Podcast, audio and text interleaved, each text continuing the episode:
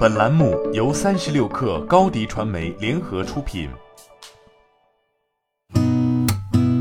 八点一刻，听互联网圈的新鲜事儿。今天是二零二一年九月九号，星期四。你好，我是金盛。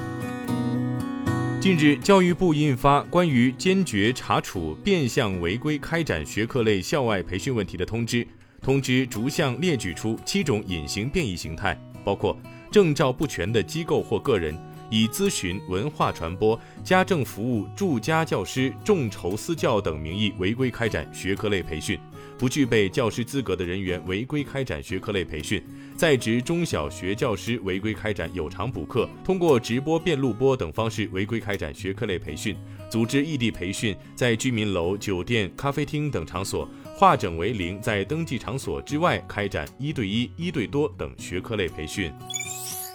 近日，因宣传益生菌在新冠病毒防治中有重要作用等处罚事由，养乐多关联公司上海益利多乳品有限公司被上海市浦东新区市场监督管理局罚款四十五万元。对此，养养乐回应称，这一事件表明公司旗下子公司在产品宣传上缺乏严格的审核，管理上存在严重漏洞。对此，我们深表歉意并诚恳道歉。自从事发的去年四月以来，养乐多一直督促旗下子公司对宣传内容严格审核，杜绝此类事件再次发生。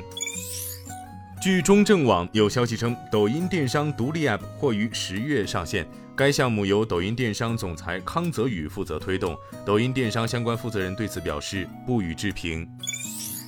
第一财经报道：北京市人民政府印发《北京市“十四五”时期优化营商环境规划的通知》，加强反垄断和反不正当竞争执法。严格落实国家反垄断法律法规规章及配套政策，健全本市反垄断执法机制，对企业违法实施垄断协议、滥用市场支配地位、未按规定实施经营者集中的行为，依法加大处罚力度，加强企业反垄断合规指导，出台经营者竞争合规指引，明确竞争行为底线边界，提升企业合规意识和能力。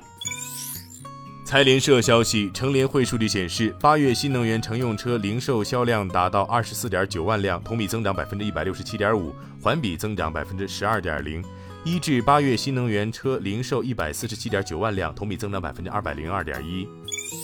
据彭博报道，福特汽车聘请苹果公司的汽车项目负责人 Duffield 加入公司，这一操作将使得有一百一十八年历史的福特迎来一位有硅谷经验的高管。福特在一份声明中表示，Dogfield 将入职担任首席高级技术和嵌入式系统官。Field 之前还曾在特斯拉担任顶级工程师，而在特斯拉任职的前后都曾在苹果工作。在苹果的最后职位是特别项目团队副总裁。他在特斯拉工作时，对于推出 Model 3轿车发挥了重要作用。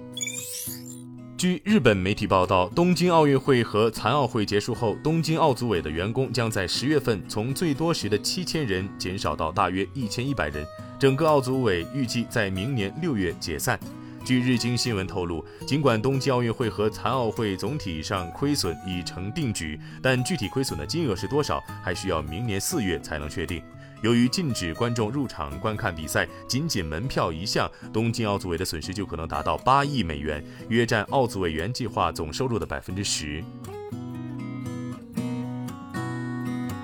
今天咱们就先聊到这儿，我是金盛八点一刻，咱们明天见。